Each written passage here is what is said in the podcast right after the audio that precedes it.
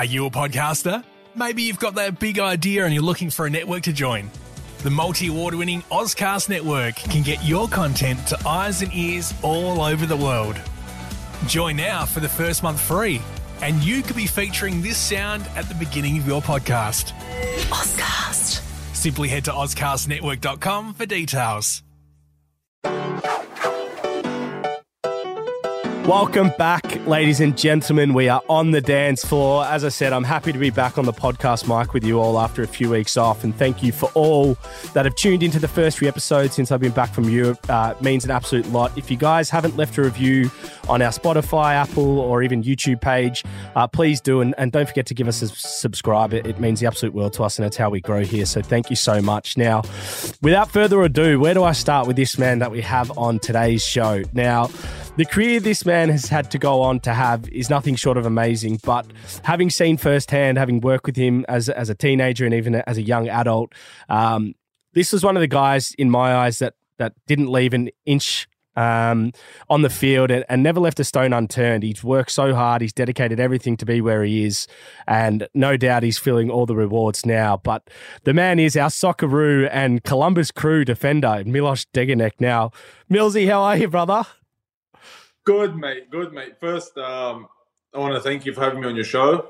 And I want to obviously wish wish your show and, and all you guys in, in your crew all the best and, and hope to to hope to see you guys grow over the next couple of years, weeks, months, or however it is, and then become a, a podcast like Joe Rogan's one that, that everyone uh, obviously, I wish you a lot of success with that and, and everyone, and I hope uh, you guys reach your, your full potential and your level, and you have a a good time doing that as well, mate. What a guy! So you, have already set the tone of the type of person this man is, and we're going to go into that. But uh, for those that don't know, Milos has obviously played over 35 times for the Socceroos. He's played in Serbia, Japan, Germany, um, uh, the Middle East as well, and obviously now Saudi in Arabia, America, yeah, yeah, yeah, in Saudi Arabia. So he's he's been everywhere. But most of all, we played together at the, at the AIS and in the young national teams. So we do have a history. But um, just just naming off all those countries that you've played in at the age of 28, I mean, it's pretty unique, pretty special, bro.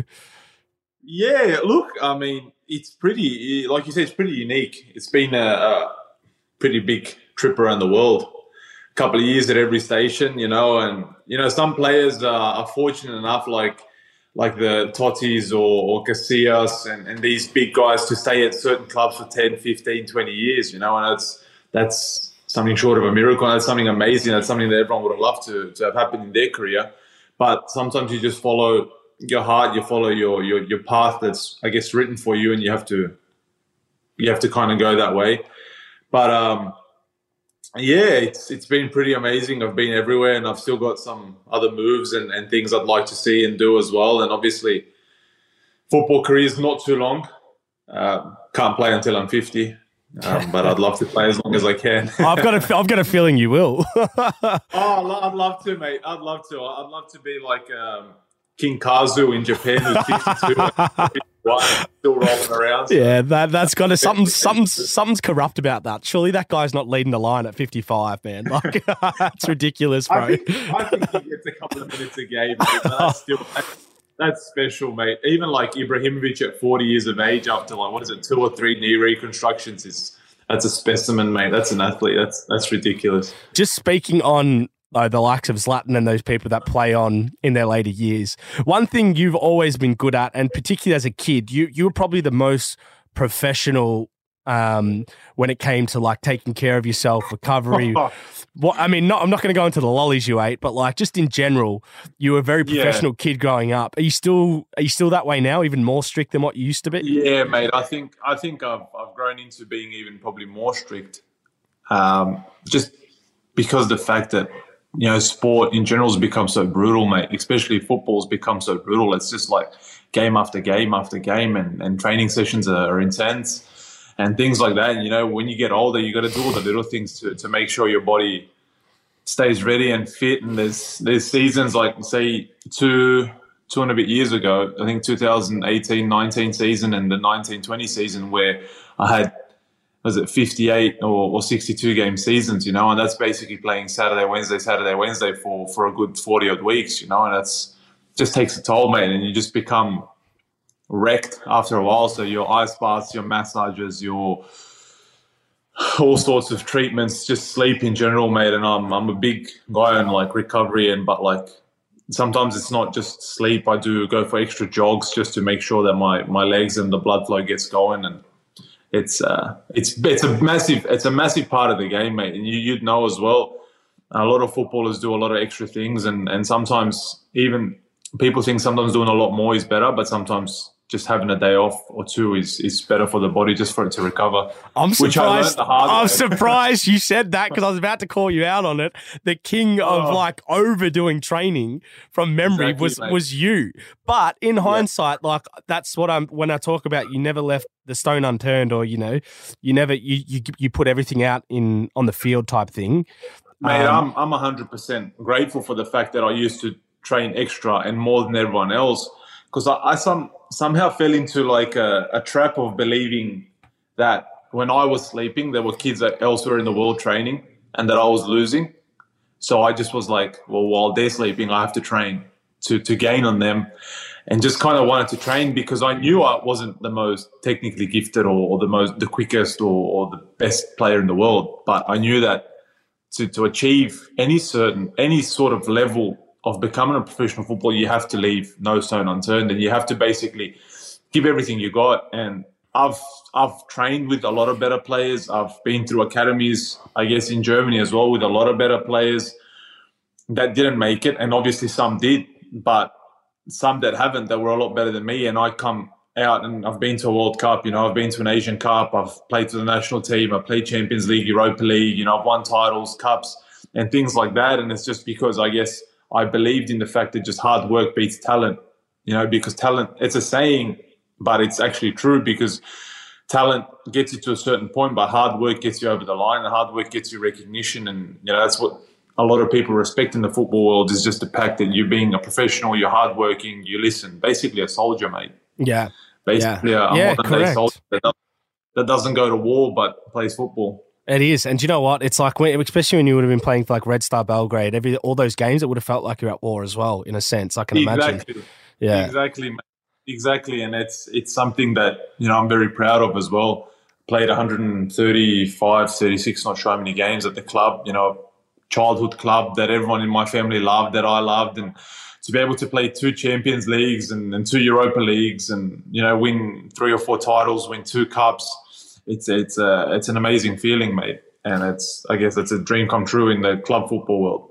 Yeah, well, there you go, people. He's just reeled off pretty much all the best leagues and the biggest leagues in the world that he's played in and trying to tell us that he's not talented. But I will say, Milosh technically was one of the more superior players that from a young age, always. Um, but like anyone, the combination of talent with hard work. If you didn't make it, bro, then like I would have been like, then there's no formula to make it because um, you, you had you had all the right things. The only thing was, it's like you want it too much at times. It was like, or maybe you just need to chill out, and that was like the message everyone at the AIS was trying to tell you. Is like, bro, you just like the days off, just stop running because we did like 15 k's or had a game yesterday, and you're like, no, no, I'll go for a jog or a sauna, and um, saunas were the saunas were the best, mate. But I tell you another thing that that like fuck has me like I've got the fear of a scale right? Like you know when you step on a scale and you see a weight. Yes, you did have this. I have a fear of step. I'm 28, mate, and I have a fucking fear of stepping on a scale and looking at my weight. I fucking I dread the days, even now when I go to the club and I have to step on a scale. I'm not fat, right? I'm lean. I've got like I don't know four or five per six, four or five percent body fat, right? So I'm not fat. I'm lean. I'm fit. I can run. I'm healthy but I fucking hate stepping on a scale. Why?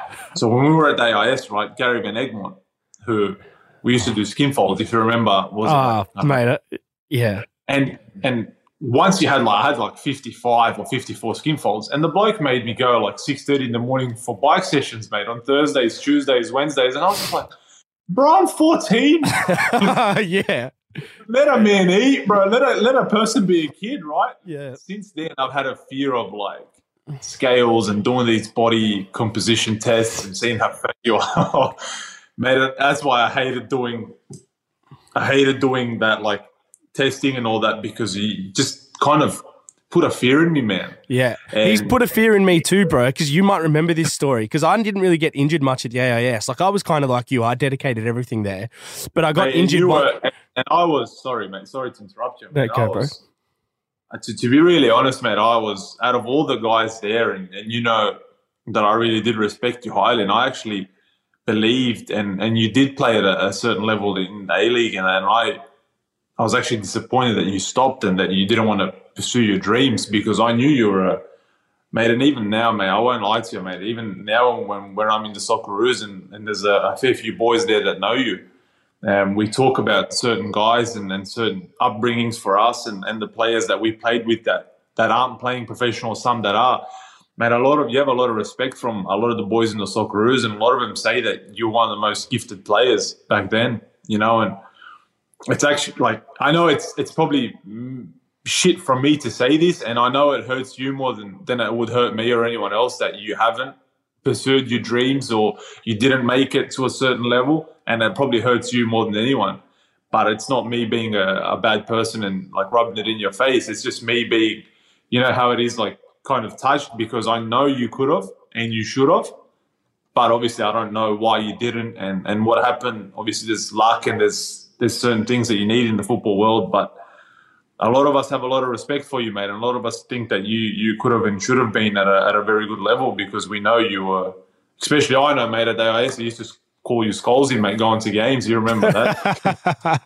hey, bro, I appreciate those words, man. They mean a lot. Um, yeah, look, right. there's a lot. There's a lot of reasons. Not not to dabble into it, but there's a lot, man. A lot of moving reasons. But end of the- at the end of the day, one of the biggest lessons I got, man, and this is true. And to be honest, the realization was probably only a couple of years ago because I had a lot of injuries, a lot of issues with. I had like five or six coaches in my three years in the A League, and um, I got to a point where I was just traveling around the world trialing and not getting a contract. And I, I kind of gave up in a sense, bro, because I was like mentally exhausted and like, because I wanted it so bad and it wasn't working out, all my identity and like feeling as a human being was like just disapparating off the field. And it was my biggest mistake I ever made because I didn't realize I was 21. But I will say, bro, I met a guy. Um, I did a podcast with a guy who used to play um, AFL here, and he was like one of the high draft picks and whatever. He played like 20 games. He never made it, but now he's like got the biggest marketing, independent marketing company in Australia. And I was like, bro, what's like your biggest success? Like he's he's a multimillionaire now. I'm like, what's your biggest success to? And he's like, failing at football, because he goes, I learned it was okay to fail. And bro, I because. I never forgave myself for it until I heard that. So um, That's so true, mate. That's so true because like it hurts, mate. And uh, like I've got things in my life that hurt me. I can tell you, I can tell you twenty stories of my footballing world that could have and should have, and I think that would have been different. Like I wouldn't have been sitting here in America. Maybe would have been in. I don't know. Give it an example. Maybe Aston Villa, West Ham, or, or somewhere in Germany or Italy. If I had the right people around me, right? mm, So you have to accept the fact, like like your friend said, you have to accept the fact that that you failed and move on. Because if you dwell on one thing too much, mate, it just you get caught in a cycle, man. It just keeps going and going. Yeah, never bro, stops. correct, And it bro. just becomes a hassle. It just becomes a hassle. It's just the same thing with everyday life, mate. And I had I had the same thing. Um, not long ago when when I was playing in, in Serbia, obviously being at a club that I put in the Champions League two times, I won three, four titles, two cups, and then come into a situation where had a legend uh, of the football world, Dejan Stankovic, who was at Inter Milan. You know, he, he was our coach, and to come to a club that I've given everything, and then to just be kind of pushed aside, Mm. and then train alone, train somewhere else, and I was like, mate, you know, I I brought this club two Champions Leagues, I brought this club two Europa Leagues, four titles, two cups, and I'm like, do I really deserve this at 27, 26, 27? You know, I'm like. no, I'm not arrogant. I'm not a big name, but at that club, I've done something. You know, I'm not like, and it just hurts. You know, it hurts. And I was like, well, obviously, I've, I've, I haven't failed, but I have to let go and I have to accept the fact that I won't play while he's here. mm, So I, I, I did my thing and I was just went straight to the club and said, look, I can't do this because I, I didn't want to embarrass myself. yeah, I didn't want to let the players play that maybe don't deserve to play just because he didn't take a liking to me as I was. Because um, I've come across a lot of coaches in the world, and every coach I've come across is is just like, oh mate, you're very professional. You never laugh. You you never have fun. You never do nothing. And I'm like, I, my fun is the 90 or 120 minutes I spend in training. That is me having fun. me doing a tackle, me winning a header, doing a good pass, me running. That's me having fun. Maybe I don't joke. Maybe I don't have take the piss out of someone. Maybe I don't, you know, put megs on someone or dribble five plays and score a goal. I don't do that. But I'll win a header. I'll tackle. I'll do this. You know what I mean? That's me having fun. And a lot of people try to calm me down and say, you got to enjoy it more. I'm like, yeah, but I enjoy this. This is me enjoying football. Mm. It's it's hat off to you, mate. That that that you know, and like your friend, he failed in AFL and he's become a multi-millionaire in his own business. Uh, I guess there's nothing stopping you from doing the same in, in your in your dreams and your aspirations of having a really good podcast and not just that, mate. But I see you working with the Victory and there's there's there's a million opportunities made in the world and the world's made like that for the people that want to succeed and for the people that want to work. They'll always have an opportunity. They'll always open a door somewhere for you to make money. Uh, but I kind of look at it: if you just follow the money, Yeah. you will never make the money. Correct. You gotta, you gotta have fun, mate. You gotta have fun and touching up about money. If I followed money, I probably wouldn't be sitting here right now. I probably wouldn't have a wife. I wouldn't have a daughter, because in 2019, in June, July, I was in Saudi Arabia from January until July, right? And I had a very good contract um, in Saudi Arabia, and they brought in a new prince, brought in a new coach, and the coach wanted a new Asian central defender. So they brought in a Korean central defender who's hat off to him, who's one of the best central defenders I've, I've played with or, or come up against. Uh, very good player. Um, and he's still at the club. When I left, he's still there. I had an offer from China. Um, at the time, China was peaking, right? So I had an offer $3.2 million a year um, for three and a half years. And that's that's around what 10 11 million dollars in three and a half years. Easy work right? And and i was like well if i go to china and take the money i kind of lose myself as a person being 25 kind of like mm. how am i going to find a wife? How am i going to have kids? I mean no disrespect right? I could obviously go over and fly people in and, and have fun and and all sorts of shit but that's not me right? That's mm. that's not me. And I could have done that. I would have had 10, 11 million dollars right now and probably would have had my feet up and wouldn't care about a thing in the world. But I decided to go back to Serbia to play for around five, 600,000 euros a year and met my wife, have a baby, have a second one on the way. And I'm a happy guy, right? I'm a happy person. I've still got everything I ever wanted. Mm. And the only thing I ever wanted was to have a normal family in terms of things outside of football, right? Is to have a normal family. But in terms of football, is to achieve your dreams is to just play week in, week out. It doesn't matter where you play. And, you know, if I chased the money, I would have obviously been in China, uh, would have been able to take care of everyone around me, all my friends and all my family. But even this way, mate, I've still taken care of my family. I've taken care of all the people that I love, all the people that mean a lot to me. I've always helped out. You know, yourself, mate, I would have flown you in here to watch a game, mate, because I couldn't care less. You know what? Two, three thousand, five thousand dollars you'll make that. You know, I'll make that. You'll make that in, in a week or two weeks or a day or two days. Doesn't matter. But it's about having the right people around you. And funny enough, when I say that, sorry, I'm talking just No, a lot of different topics. this is a lot of different topics. Um, as I'm saying, you got to have the right people around you, right? Is you must have heard it. You guys must have heard it with Paul Pogba, right, and his brother. Bro, have you seen that? What is going Right, on there, deal, man? right? And I've got a I've got a teammate here who's French, so I'm, I'm like to him because he's obviously French and he looks at the media and there's always local people would know a little bit more than what me and you and anyone else would know. So I'm like, bro, is it serious? Like that his older brother is asking him for money? Like, like is he gonna really do stupid things because of money? Yeah, so just to just to touch on this to explain to people what ha- what's going on here. So Paul Pogba has two brothers, and one of them, one of them that actually both of them play professional football, but one of Yeah, them, yeah, the older one, the older one, the older one's come out and like, yeah, the oldest brother has come out on a video and said he's going to reveal all these secrets about Paul Pogba and his agent, and that there's you know things that uh, he's faking injuries or he's doing match fixing and telling players what to do and all this stuff. And he's saying Paul Pogba shouldn't be idolized and the role model that he is to all these fans because of all these actions, Exactly. and he's going to reveal it all. And Paul, this is like absolute revelation because then you split an image and his brother's with him after the 2018 World Cup final, kissing the World Cup with Paul Pogba. So Unbelievable. we don't know what the truth What is here. right? So, so I asked my friend. So I'm like to this guy here. I'm like, so what, is there a story behind? it? He goes, yeah, yeah. There's something been going on for the last couple of years, right? And he's like, his brother has just been wanting a lot more money than what Paul's been giving him, right? So before Paul was married and and had a wife and, and kids, Paul was obviously living with his brother and and his family and you know how it is mate. If you're single you always you buy a car you buy obviously when you're at that level earning what is it 40 50 million a year you buy a car you buy them a car you buy nice clothes you buy them clothes you buy a nice watch they buy a watch. Wherever you go they go. They're, you're in the spotlight they're in the spotlight you know and and my friend told me like um, when paul got married and all this i don't know obviously this is true but this is just like what he's told me is like Paul's like, well, look, I've got a wife, I've got two or three kids, you know, this is my family now. I can't be going around and giving you a couple of hundred thousand or a couple of million to do what you want. And apparently his brother's like, his older ones, like his younger brother really loves him. But his older ones apparently come out and said, well, why didn't your agent get me a big club if you got a big club? And Paul's like, yeah, but there's a difference between me and you, mate. You know, like, why don't I have ad? And his brother's like, why don't I have an Adidas contract? And all this and Paul's like, this is different. You know what I mean? And obviously, it's it's it's it's the most painful thing in the world. I reckon that family turns on you, right? Do you know And who's? Do you know who probably has good insight on this? Is um BJ Brendan Hamill because doesn't he play with the brother or the younger brother? One of the brothers is Yeah. playing with him in India.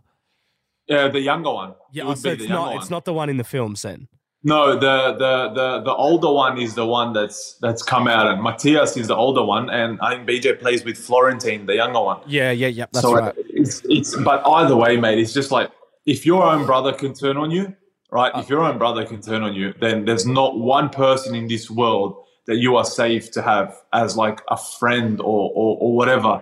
I mean, obviously everyone's culture, family is different, but like if if, your brother's turning on you, bro, where, where are we in this world? What are we? What have we come down to? Like, hmm. is does the whole world operate on like how much money you have? Yeah, yeah. right? crazy. It's not. It's not about money, bro. It's about like. It's just about being happy. Yeah. I, I couldn't. I, I honestly, I live like that, mate. I obviously I have a house. I've got a lovely car. I sold a lovely car. I bought a new lovely car. I've got the watches. I've got the clothes. But like, I got to a point where I was just like, I've done everything I wanted when I was single. Is the cars, houses, watches, clothes. And now I've got a family. For me, it's about like I couldn't care less, mate. If I walk around in with a Swatch watch or a Rolex, or if I walk with New Balance shoes or Balenciagas or whatever, mate. As long as my little one is going to have a roof on her head and food on the table, that for me is is the ultimate, mate. And that's happiness, right? That's for me. That's happiness, right? It's coming home after training and my little one looking at me and smiling, and my wife being happy that she's my wife, right? And not marrying me because I was a footballer, as I hmm. said before, but, but marrying, but marrying me because I was an old person. And and again, touching touching on that, like when I met my wife, I was in Serbia and she was in Serbia, and I won't lie to you. And me being in Serbia was like playing at Red Star Belgrade is the biggest club in the. Bro, you would have been you would have been like the biggest, like one of the biggest celebrities. Exactly, pretty much, right? So it was like wherever I went, people were like, oh, Yeah. photo, this, that. Right, so I, I met my wife, right? We went for a walk. It was late at night, and um, she didn't want to actually meet me. So it was it was a funny Story right? of your story of your teenage years there. bro. Literally, I was the ugliest human being when I was young. I, was like, no, you were just shy, bro. I actually was shy, and um, I just really I kissed a girl. First time I kissed a girl was eighteen, mate. So was- yeah, because you you would have turned down a date back at eighteen to go for a run in a sauna with like three layers Always, of coats mate. on. That's I'm not. Always, Li- I swear to God, I'm not lying here. That's 100 percent the truth.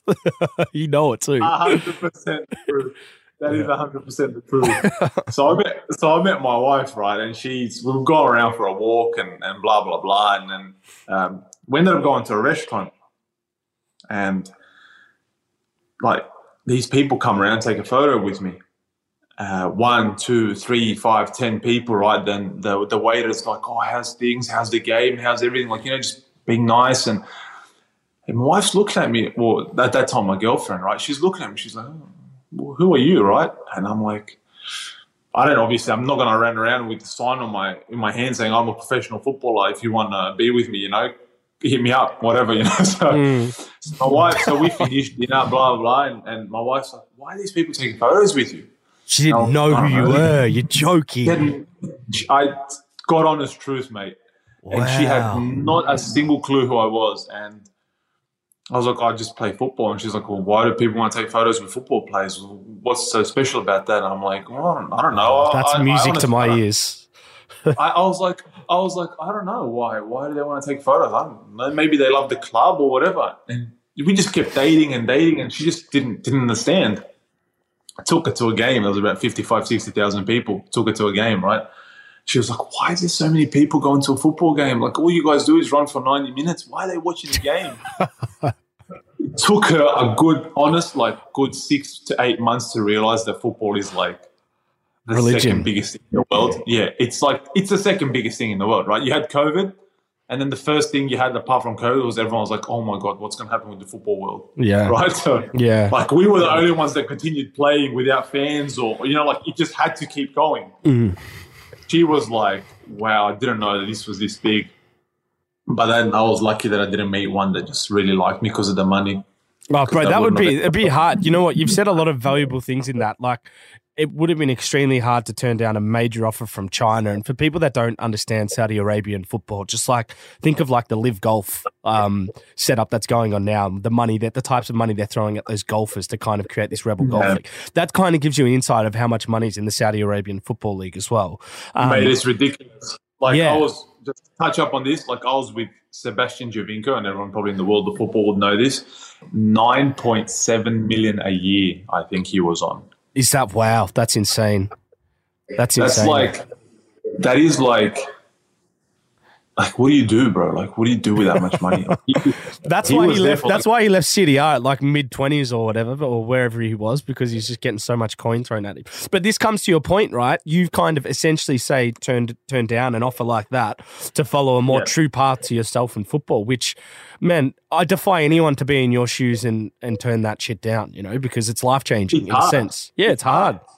it's definitely hard, mate, because like there's even things now that I look at and I'm like, well, if I took that offer, I would have maybe bought this car, I would have bought that house, or maybe I would have helped this person, I would have helped this person, you know? And like, but then I sit back and I'm like, well, mate, if someone asked me 15 years ago whether I want to be in this situation I'm in now, Mm. you know, and I think I would have taken it. Playing professional football, playing for your country, you know, just being being a normal person, being open hearted, and just being normal. You know, that's that's normal.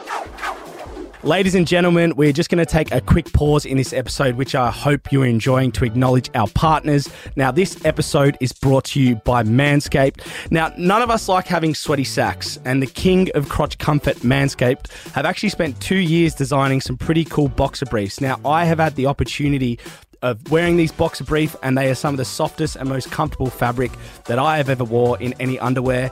I do support uh, what they do from a holistic part of their products. I've used a lot of their products and they are fantastic.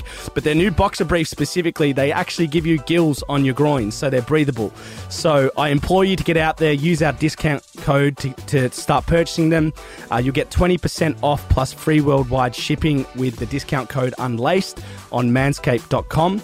That's unlaced at manscaped.com for 20% off and worldwide free shipping. So get some boxer brief and some other product while you're at it. Let's get back into the episode. Now, I want to I want to ask you about um, Columbus Crew and Major League Soccer. So, one obviously a pretty unique move, right? Because uh, you just played in Europe. You've and we'll touch on like some of the Champions League experience, but you've been to a World Cup. You played in Europe. You're 28. One, what was the reason why you chose Columbus Crew? And then secondly, like what's what's your view of the league now that you've sort of played half a season or three quarters of a season there? Obviously, in January, I terminated my contract because of certain certain reasons that that I had and, and whatever. And then I had offers to stay in Europe. I had offers to stay in Europe. I had offers to go to Korea. And then, mate, to be honest, when I sat down and had a like a Zoom meeting with the coach here, uh, with the general manager, uh, the scout, and, and my agent, mate, I can I'll send you this on, on on Instagram or WhatsApp. I'll send you the video that I got sent, and mate, it's the video of the training center, the new stadium, the facilities they have, the way they work, and just I bought into the the idea that this is so professional and this is it's just a fucking unbelievable working like environment. Like for footballers, it's a, it's an unreal environment, Jake. Like you won't you won't believe it, mate. Really? Obviously, obviously, being in England, uh, you've been in England. You've maybe been to some clubs and their training centers. They look unreal, um, and we see some on TV. And but this is mate, this is like world class training facilities. Um, it's unreal. And I was just like, mate, I want to go somewhere where I'm going to be respected. I want to go somewhere where it's going to give me the best chance to improve my game. Like it might sound funny, like why would you go to America to improve your game? But why not, mate? Like uh, if America does anything in the world, they do it to be the best in the world. No, correct. Like, NBA, they do. They're the best in the world, right? Um, they do music, the best in the world. They do movies, the best in the world. They do I don't know, sending spaceships in the world, NASA things, they're the best in the world. Internet, they invented. Computers, they invented. Like, you know what I mean? Like, if they start something, they're going to do it, but they're doing it with an end goal to be the best in the world at it. Mm. Obviously, to be the best in the world in football is it's a long process. It's not going to be like, oh, well, they're going to win the World Cup in four years when they host it. No, maybe, but gee, they are good shot. though. They are a very good team though. They are a good team. They are mm. a good team. It is a long shot, but the thing is, like, the game here is on absolute rise, mate. Like, mm. you don't have Insigne, Bernardeschi, Bale, Chiellini, these players here just for the money and for the life. It's mate, they love it. Like, the game's really good, and you get players like over the last, I think, three or four transfer windows, the MLS has sold an unbelievable amount of players. Like, and I'm not saying sold players for a couple of hundred thousand. Like, I'm saying sold players to Chelsea, sold players to AZ Alkmaar, sold players to Bayern Munich. You know what I mean? Like, yeah, it's massive. It, it's massive, bro. It's watched. Like, all the clubs have stadiums that are football based stadiums, 20, 30,000 seater stadiums.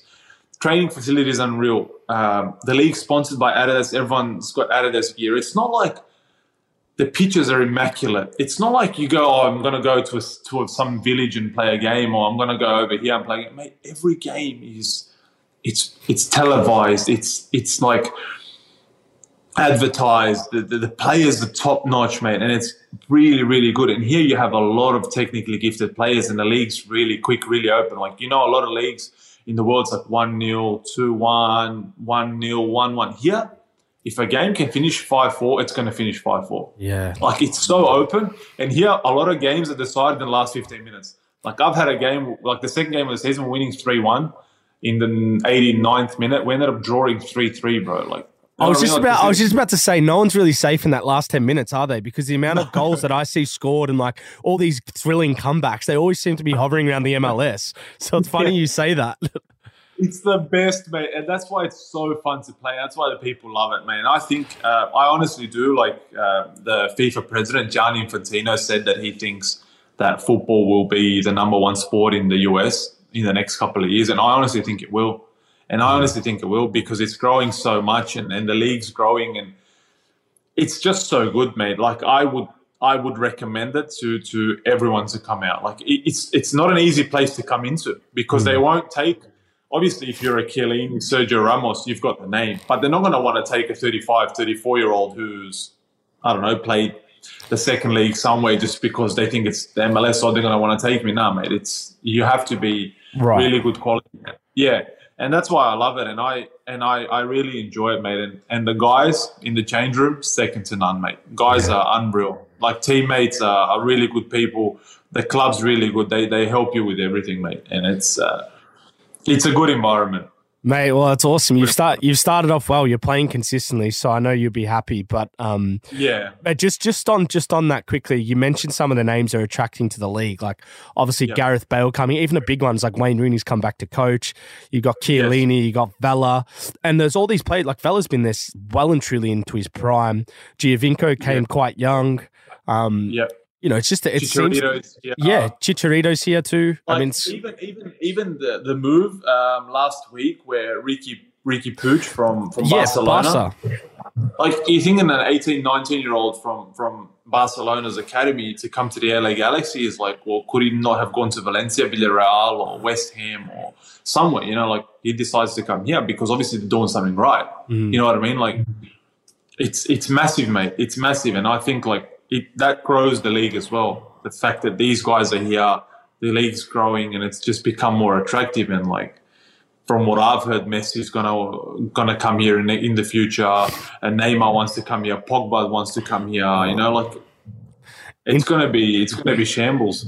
Inter, I forgot to mention Inter Miami too. They're going to be loaded with some of those players. They've got Higuain Oh, and, and Matuidi and everyone like that. I mean, there's going to be a loaded team eventually. That team is.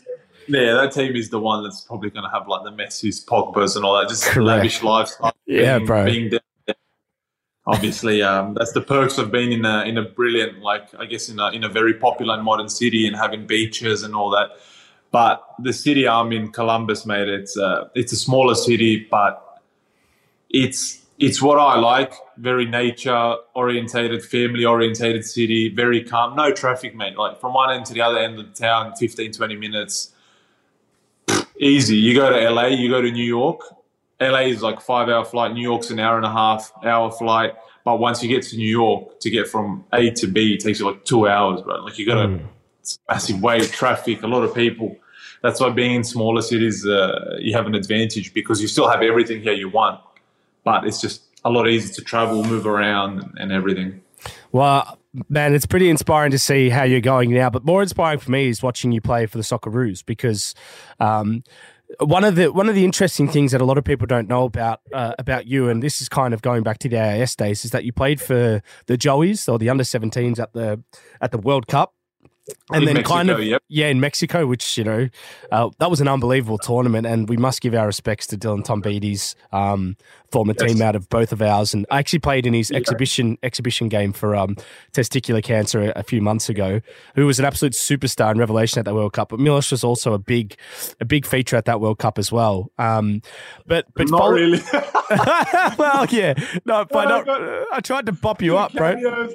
got, got two cameos and ended up. Uh, nah, mate. Look, it's honest, bro. Thank you for the nice words, though. But um, I had a I had a funny stint there. It was funny. Yeah. I, but I remember. I remember. Oh, I'm sorry that I interrupted you, mate. I'll let you Go, continue. man. But Go, because, go. Because I remember coming back from Mexico, and I remember. Not sure if he's still alive. Ron Corry, the goalkeeper coach. Oh, shout out Ron Corry he is. We love him. Yeah, I don't. oh no! Tell me, tell me. Go. What did he say to you? He would have given you shit knowing Ron. Best, mate. Oh, he was giving me shit, right? So good guy. No, all honesty, good guy. No, but if Ron was giving, if Ron wasn't giving you shit, he didn't like you. If he was giving you shit, then he liked you. That's what I. That's how I Yeah. kind of gauged him. so we came back to to Sydney, right? And and Ron's like, because I I didn't play. I played two times twenty minutes. I'm not sure. And I remember Jan Versleijen, who was the coach, who was just don't really have. I mean, like different people, different opinions, but a good guy, obviously, good coach, maybe, and, and all that. But I just didn't really. I guess we didn't find find our Connection. rhythm together. Yeah. Yeah, exactly, mate. And and I remember playing in the round of sixteen of that World Cup and him playing Corey Brown on left fullback, playing central midfield, right, and me sitting on the bench. And I was playing the right fullback, left back, playing the right back, right back, and then playing a left fullback, central midfield, and me sitting on the bench. And I was just like, Are you fucking are you serious? Yeah. Anyway. I remember being upset. Obviously, being 16 years old, you're going to be upset, right? I got Oh man, it's life or death back then, isn't it? Like you don't you don't see beyond that World Cup. You think this is like the, this is the biggest thing ever. You know? Exactly. This is my one and only chance to make something out of myself. yeah, you take it everything to heart, bro. Yeah. So I got back to Sydney, and Ron Corry's like, because I was upset, right? I, never, I didn't say anything to anyone, right? and I was just really upset. And Ron, because everyone was wearing like a, I don't know, like a blue T-shirt. I think that's uh, Joey's one, and I wore like a, a different one. That's also part of the Joey's gear, but it was just a different colored one. It was a more relaxed one because we were on a fucking like 15, 16 hour flight, right? I can see where this is because going. of, and Ron's like, because of your fucking attitude, this is the last time you'll ever play for this country. This is the last time you'll ever put on an Australian shirt. This is your last trip ever. You will never get to see this country. You'll never get to play for this country again. And I was just like, bro, I'm 16. Relax your balls, brother. Chill, man. you would have said that too. I was just like, fucking relax, right? So Uh, oh, funny that because fast, the- fast, fast forward, you're about to go to your second World Cup for the Socceroos, which yeah, is. And, more and than more than most. Yeah, and I was like, you know, when I got my first ever call up for the for the World Cup, for the Socceroos with with Ange Postecoglou, mate, I was like I was looking everywhere to find Ron Corry's number. Oh, bro! It was like this was like six, seven years ago, and I never found his number. I never, I couldn't get in touch with him. I couldn't care less. And it's funny. It's funny. It's funny how though, like little things like that, right? Like, but coaches maybe at the time, whether they realize it or they don't care, shit like that stays with you forever like that oh, chip oh, on yeah. your shoulder. I still remember stuff, man, that like stuff happened where Harmberger said if I didn't come to a camp because I was finally playing, like finally in the starting 11 at Adelaide, which took forever to get into because of the midfield. Yeah. As soon as I got in, there was a, like a, it was a no purpose camp. It was just like to fill a gap, bit of preparation, but it was no tournament, not for points. And I tried not to go, and he said, "You never play for so- uh, Young Socceroos again if you don't come." And I was like, "Bro, like what the fuck?" Yeah, but you can't do that. Like that's that's just bad. You can't do that. You can't put a, a player in a situation where he's playing his club football, and you're like, "Well, if you don't come, you're never going to get called up again." Like Bro, what do you mean I'm never going to call up? You could be at the helm, like a, a, football director in Australia for two years. You could be fucked off, and the next guy could be coming in and be like, "Well, Jake is the guy I want." You know what I mean? Like, that's the thing that that puts me off so much about not not in Australia, but anywhere in the world of football. It's just like you have these these coaches and these sporting directors or, or just people in charge who think they know a lot more than than they should. Mm. You can never you can never tell a 14, 15, 16 year old that he's never going to make it. You can never tell you can never tell a 22 year old he's never going to be a professional footballer. Yeah. You can't. Yeah. You can't, mate. You look at look at like Kante, look at the Chelsea goalkeeper Mendy. At 24, 25, they're playing like third, fourth league in, in, in France. France, yeah. You can't say they're not going to make it, mate. Now, one's one of the best goalkeepers in the world. The other one's the best holding midfield in the world. Like, yeah it's it's never too late, bro. Like I get goosebumps now. It's never too late. Like I say, it's probably too late for me to play for Real Madrid. Yes. Oh, but, you're one World Cup away, brother. it's like one World Cup away, three games, four goals. You got to keep three clean sheets. And, you know, hey, like it's not that hard. you never know, bro. You never know. Anything's possible. But uh, I'm just saying, like that's that's what drives me crazy. Is like the fact that people put a limit on you from a very young age, and that's just like fucking annoying, man. Yeah, well, but, this might this might explain sort of the next phase of this because uh, a lot of people don't know. After the AIS, you went to um, you went to the Germany and you're playing in an academy there, which was one of the, I think what what was the club called again? Uh, Stuttgart. Stuttgart. Oh, Stuttgart. Oh, Stuttgart. Yeah, sorry, because you played yep. you played actually senior football there as well. Um, yes. But obviously, Stuttgart's one of the biggest clubs in in uh, in Germany. And I remember at the time, I was like, I think there was a couple of under twenty squads. It was like all, all of a sudden being in the pot of a, the pool of Australian players, you go overseas, and then all of a sudden it was like you were cast out for some reason. I was like, "Fuck, man, Stuttgart's not like it's a big deal." Um, yeah, even even though you're playing through the youth ranks or whatever, the youth setup or the under 19s, whatever it may be. But there was a period where you actually, and I know you're super proud and you got a lot of pride around your Serbian heritage, but you actually yeah. experienced playing for Serbia as a kid as well, which a I lot did. of people don't I, really know. You're right. You know, as you said, you know, when you, when I went overseas, it was like being outcasted from a national team. It was like, oh, he doesn't want to be a part of it. But I don't think that's right. Back then, like, what is it, 14, 15 years ago, they had kind of the feeling that whoever left the AIS or whoever left the A League system didn't want to be a part of it. And I was like, well, why are you going to Europe? It wasn't like, it wasn't me going to Europe because I didn't rate Australia. It was me going to Europe because I thought I could maybe achieve something. You know, I could maybe make it as a professional footballer in Europe where it's a lot harder to do.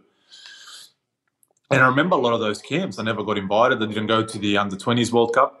Um, I think you went to the under 20s World Cup or did you not go? No, I went to the I went to the one where I was 18, 17 or 18 and I didn't make the one where I should have gone.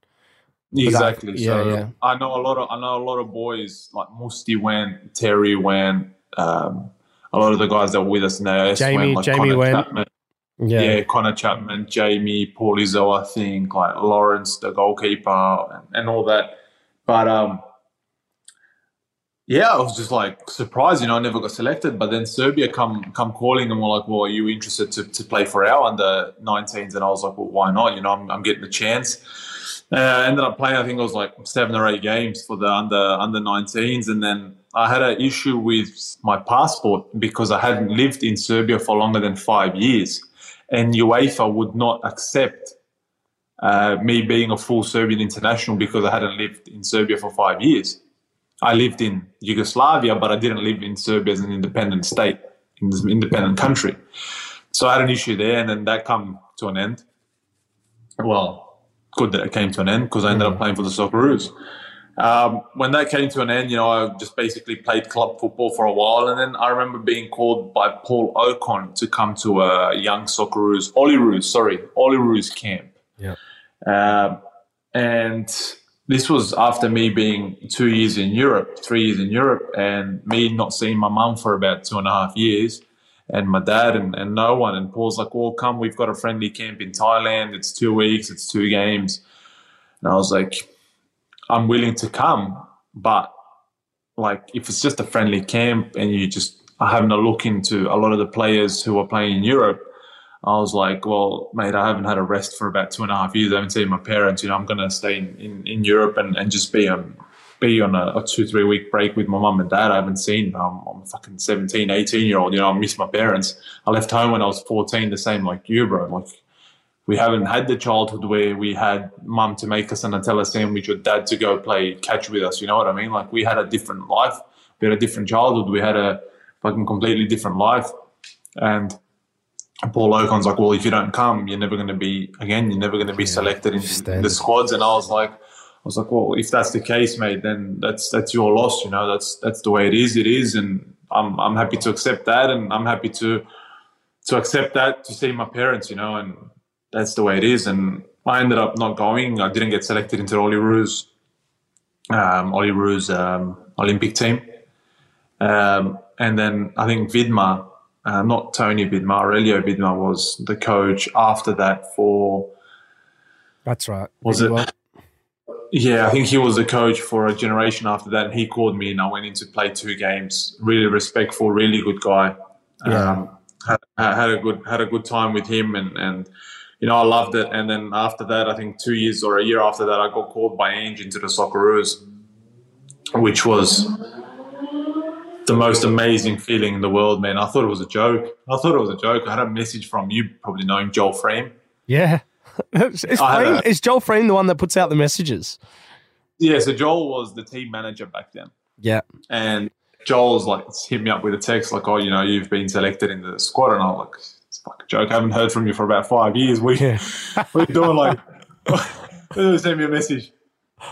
And um, yeah, I got called in. It was a friendly against England in, in Sunderland, and that was the best experience of my life, man. Yeah, well, just on that, I think your debut, right? You uh, put in a put in a perler of a ball and hit Eric Dier's head in for an own goal. So you had an assist yeah. on your debut. Yeah. Uh, but we lost we lost two yeah. one though, right? But you had an 2-1 assist. Two one to England, exactly. And I was meant, I was planned to go just for the like five days training. Uh, if I play, I play. If not, that was it. And then the boys were flying back to play Greece twice in uh, one in Sydney, one in Melbourne. Right, two friendly games. Uh, mate, it was the best experience of my life. Like I got in, I saw Mile Jedinak, I saw Tim Cahill, Mark Milligan, like Matt McKay. You know, I saw Matty Ryan, obviously who I know for a while, and some guys, mate. But when I saw Mile Jedinak and Mark Milligan, but like Mile is just like the guy that I look up to so much. Like he is mate, mate, Mile for me, Jedinak is there's like it's like Mile Jedinak, and then like everyone else, and then like it's just like him. He's like he's the pinnacle for me for like character, personality, uh, the way he is as a footballer, the way he holds himself as a leader, as a captain. Like he's such a nice guy, and like he's he's one of the few guys that I speak to very often. Um, and he's uh, a very very good guy. You know, he gives you the best advice, and I love him to death, mate. I think he's one of the, the greatest captains Australia's ever had, in my opinion. Yeah, in my opinion, greatest captains that Australia's ever had, man. The guy literally almost single handedly put us in the World Cup in 2018, scoring three goals against Honduras. You know, like yeah. All, I mean, all credit to Timmy for scoring goals against Syria. All credit to everyone else, you know. But like for me, Mile is is Mile. He's a special guy, man. He, he, kind of people forget that he captained Crystal Palace and Aston Villa, like in the Premier League. Do you know? I know yeah, he was. I know he was great for the Socceroos, but like, I defy anyone to like. I mean, you could count probably two or three people in Australian history that have captained. Maybe Lucas Neill, and I don't think. Yeah, I, think I, don't Lucas. know if there's anyone else that's captained a Premier League maybe, club. Maybe, maybe, maybe, maybe Schwarzer. Maybe, or, but they wouldn't have been like captains of the club. They would have been yeah, wearing the armband for like, like a, games. Yeah exactly like Timmy would have wore it for Everton for some games and all that. Yeah, I'm sure Viduka did as well. exactly like it wouldn't have been a guy who was like captain for like five years, bro. Like mental, you know what I mean? Like mental. Like, you don't understand how big that is. You know, like being, he's he's absolutely amazingly respected in, in Palace from what I know and from what I hear from a lot of other people. Like the guy's like a god there, you know what I mean? And that's that's that's a credit to him. Um, but back to the game, playing the, the friendly and Ange puts me in. And I was meant to be there just for that. And after the game, you know, I was like really happy, obviously devastated we lost, but I was happy I got my debut. And Ange comes to me, mate, and I was like petrified of Ange. Like, like one of the best coaches I've ever had. One of the best coaches I've ever had. And like Ange comes and is like, uh, you were meant to be here just for this game, you know, but I'm going to take you back to Sydney and Melbourne with us for the other two games. So I want to see more of you. And I was like, oh, really? That's Like, massive, like- bro. And I, I didn't pack, bro. I, I literally packed. Oh, five so you days were just go- going. So that was that was like a. Uh, they were straight from that game. They were coming back to Australia, and you weren't going to be Yes. part of that extension trip. Exactly. I wasn't meant to be part of the extended trip back. So I literally had like a backpack and a pair of boots, and I was like, "Oh, okay." And Joel Frame comes to me, he's like, "Oh, mate, we we're gonna have to get you onto a flight with us, but there's no like business class seats because the boys fly business, right? Because long trips." I was like, "Mate, I just put me on down with carriage. I couldn't care less. Like with luggage, put me down there. I was like, Mate, I, I was like, I'll take a boat if I have to, as long as I get there. Like, I couldn't care how I travel Oh, and we got to the we got to the airport and um, I think one of the staff members was like, "Look, mate, taking my seat, you know, because you're you're probably going to play and I'm not playing." And I was like, very grateful. It was my first time flying business class in a plane, bro. I was like, you can lie down here, you can like have free food, drinks, like chocolates, and I was like, "Wow, you guys have the life, man!" Oh, that's incredible, bro. That's And, incredible. Yeah. And then I made my full debut in, in Sydney against Greece. Uh, we won 1 0, and it was one of my most memorable and loving games that I ever played for the country, mate. I loved that game, and I played really well. And I was like, that was basically like the start of me being part of the Socceroos. And ever since then, I've been called up into like every camp where I was fit and healthy, every camp. And even now, it's it's the best thing, mate. Once you get that phone call or that message, you know, coming into camp and you come there, it's just so relaxed. Like it's it's so fun, bro. It's like a like a band of brothers, bro. Like everyone's like really friendly, everyone's happy to see each other, and we're all from different like backgrounds. Like yeah, Aziz who's Turkish, I'm Serbian, you got Fran who's Croatian, Hrustic who's Bosnian, um, you got Boyley who's Scottish, you got like you know what I mean? Like it's just a bunch of different guys. Awer who's from from Africa. Um, who else is there that's that's like of a different background? Oh, there's Nah. heaps, man. There's he- I think almost every single player's got a different background, bro. There's Yeah, no- do you know just what I like- mean? like everyone comes in and we're like all playing for Australia and we're all like happy and it's a really good environment. What Arnie's done now is is immaculate, mate, and, and to get us to the World Cup the way he did and the way the boys played these qualifiers is is is really good and it's a it's a testament to to Arnie and what he's done. And it shows that, you know, him being in the A League and winning back to back titles in A League wasn't just like because of the team, but it was obviously because he's a really good coach and he's he's got good staff and good people around him. So it's a, you know, it's, it's really good. And I think that the national team at the moment is a really cool environment. And it's something, you know, we all look forward to going into camps. Wow, it's special, man. Because I think a lot of people wrote the Socceroos off pretty early in the qualifications. Everyone's Mm-hmm. everyone was naming it's not the best Socceroos squad ever. It's not this. It's not that. And then look what's happened. I mean, you've qualified for the fifth World Cup in a row. And I always thought, I'm like, there must be a really good culture and environment in that squad um, for what you guys went through towards the latter stages of that qualifications. Um, Yeah. it's got to obviously take something special for you guys to get through that because that was tough, man. Socceroos, great Socceroos teams of the past haven't been able to come through storms like that, you know. So, um, Yeah. I do want to, I do want to ask you though before we talk about the upcoming World Cup and and pray that you're fit and healthy because no doubt you'll be there. But um, you were fortunate enough to experience the 2018 World Cup in in Russia. Now, for people like me and, and Braden here who don't get to be a Socceroos player at the World Cup, uh, just tell me what that event is like and, and how massive it is. And obviously, in preparation for another big one in, in 2022 as well. Look, I get goosebumps. Literally, I've got goosebumps. Like I'm proper, like because talking about a, a World Cup and things like that, and it's always hard to to explain. Like you know when people say, "Oh, the world stands still," right, for a game, the world stands still um, for the World Cup final, the world stands still for a Champions League final, mate. The World Cup is like you just once you land in the country where the World Cup is at, like even a little banner on like a light post gets you going. Like it's just like you touch down, right? You walk out of the plane and it's like, welcome to Russia, World Cup 2018. And you have like a lot of Russian people uh, greeting you there with like, um, like local treats, you know, and things like that. And you just like, you get into the car, you get into the, sorry, the bus, and then the bus takes away with the police and you, the roads are all blocked and there's just like signs over Russia World Cup, welcome to Kazan, where we were staying you get your own hotel, you get your own training ground, bro. And it's just like, this is all made for us to play football. And it's just like, why? Why is this so big? Why is it so like, it's so good. it's so good, man. Like, it's, it's like, it's hard to explain. It's like, so it's, it's the best feeling, man. And you walk into the, like when on game days, I was, I was, fortunate enough to be part of the squad. I wasn't lucky enough to get on the pitch and play, but you know, to experience going there, having a full stadium, playing against France, Denmark, and, and Peru, and just being able to say you went to a World Cup is like it's like the best thing in the world, man. Like, yeah, bro, that's special, isn't it? it like, you can never so take fun. that away yeah. from you. You can never take that away yeah, from you. You can't. You can't take it away. You can't take that away. And it's like being at a World Cup and we played against the winners, France. They barely beat us by a fluky goal. Um, I, I, said this actually just to a friend the other day, and it's kind of true with when Italy won the World Cup. But the Socceroos were the closest to beating France at the World Cup that they won, in a sense. Exactly. Hey? Like if it wasn't that yeah. lucky chip that I don't know how it bounced under the crossbar and in from Pogba, we would have had a draw. We would have drew. Yeah.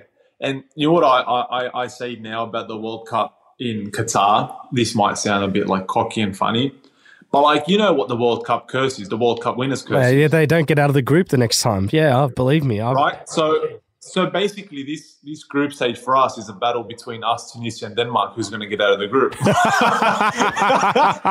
Do you know what though? It's everyone says because like you can't go past the team on paper with France, but it's so true.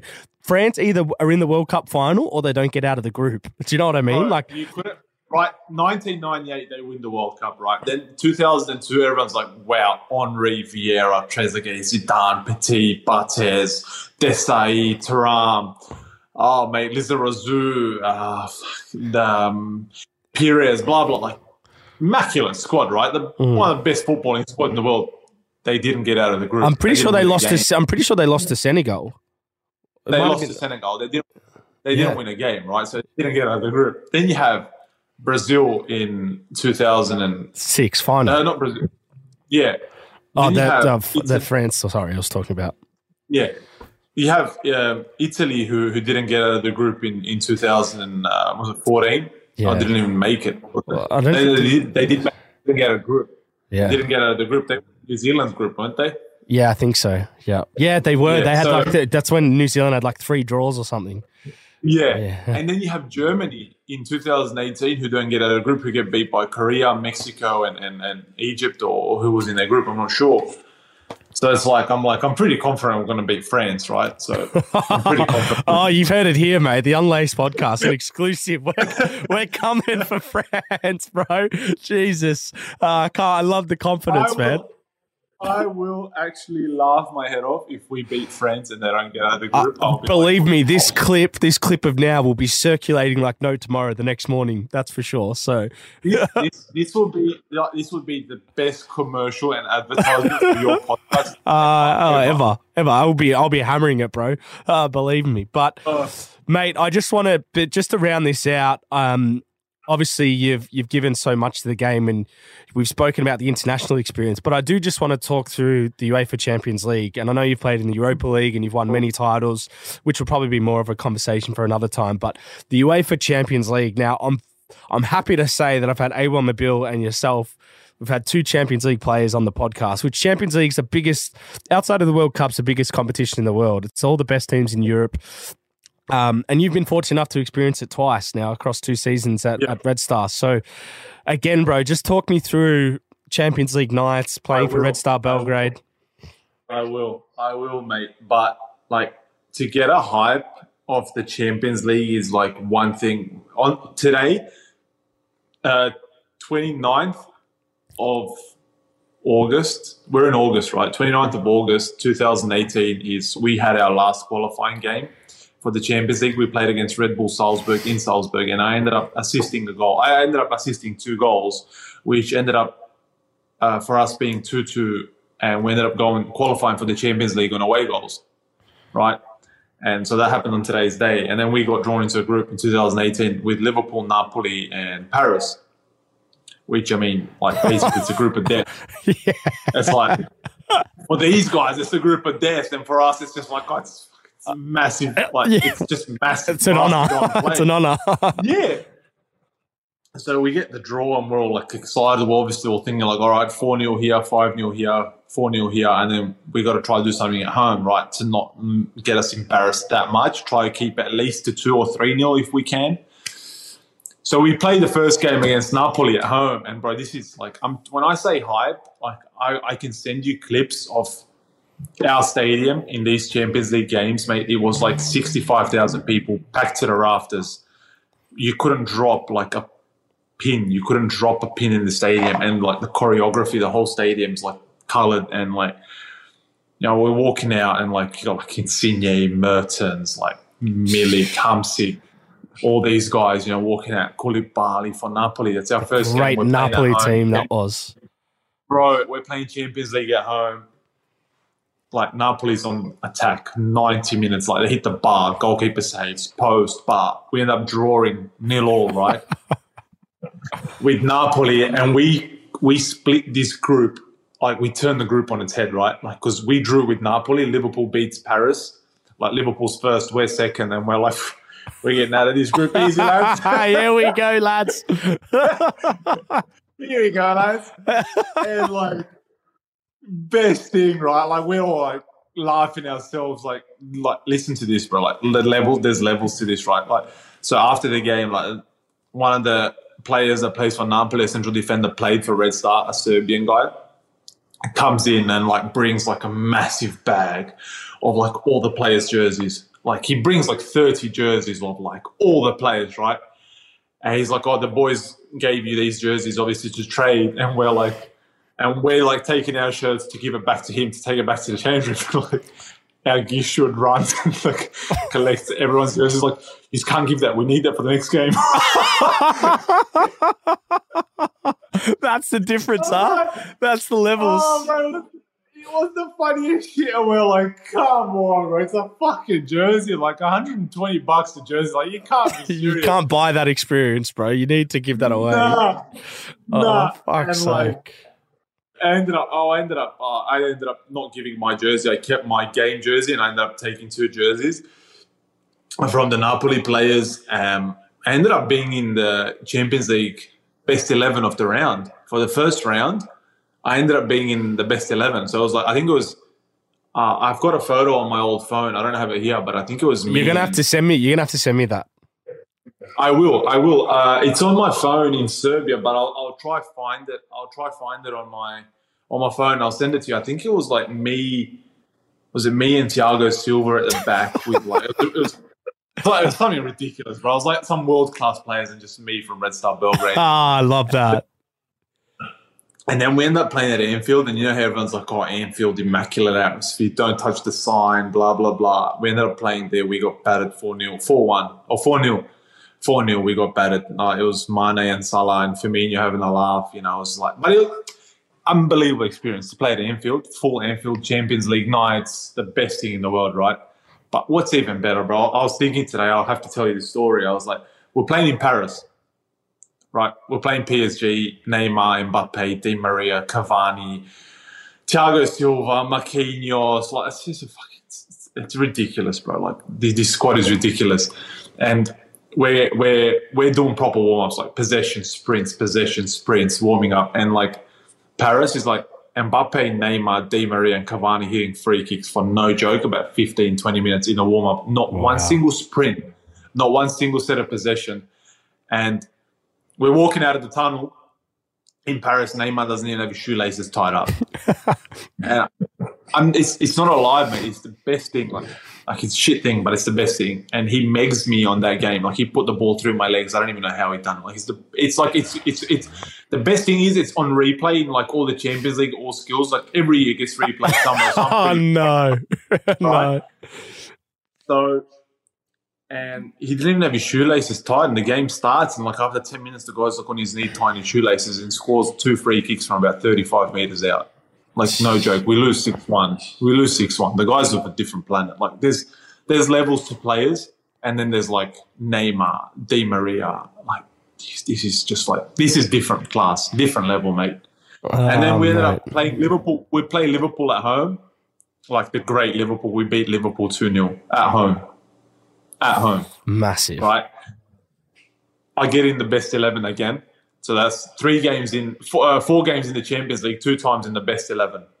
Right. And I was like, wow, I'm like, I'm getting a big move. Like, Yeah, Real Madrid is coming. like I'm like I'm thinking like these big boys are coming knocking on the door in about three months. So I'm just gonna get prepared. Where are we going?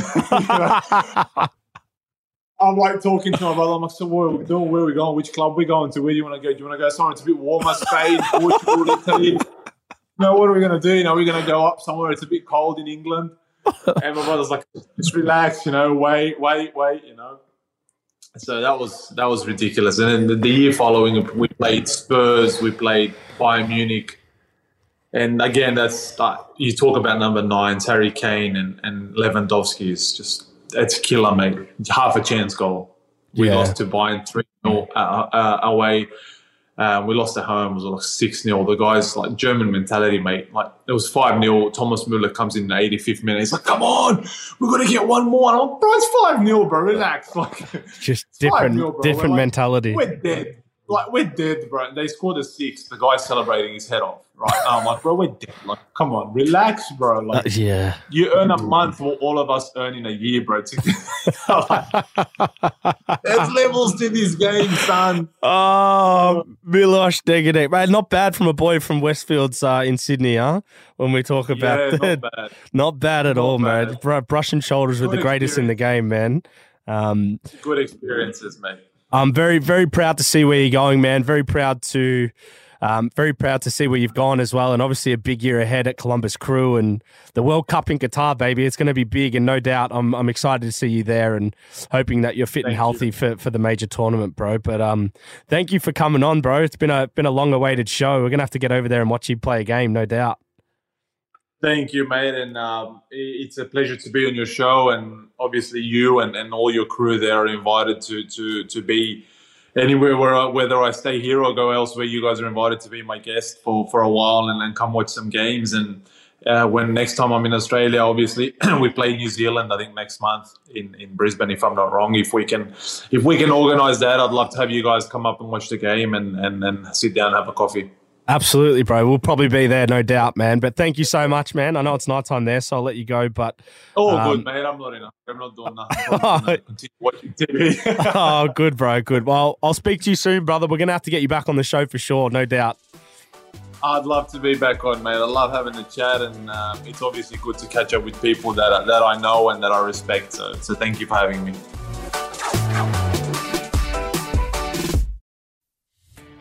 Are you a podcaster? Maybe you've got that big idea and you're looking for a network to join. The multi award winning Ozcast Network can get your content to eyes and ears all over the world. Join now for the first month free, and you could be featuring this sound at the beginning of your podcast. Ozcast. Simply head to OzcastNetwork.com for details.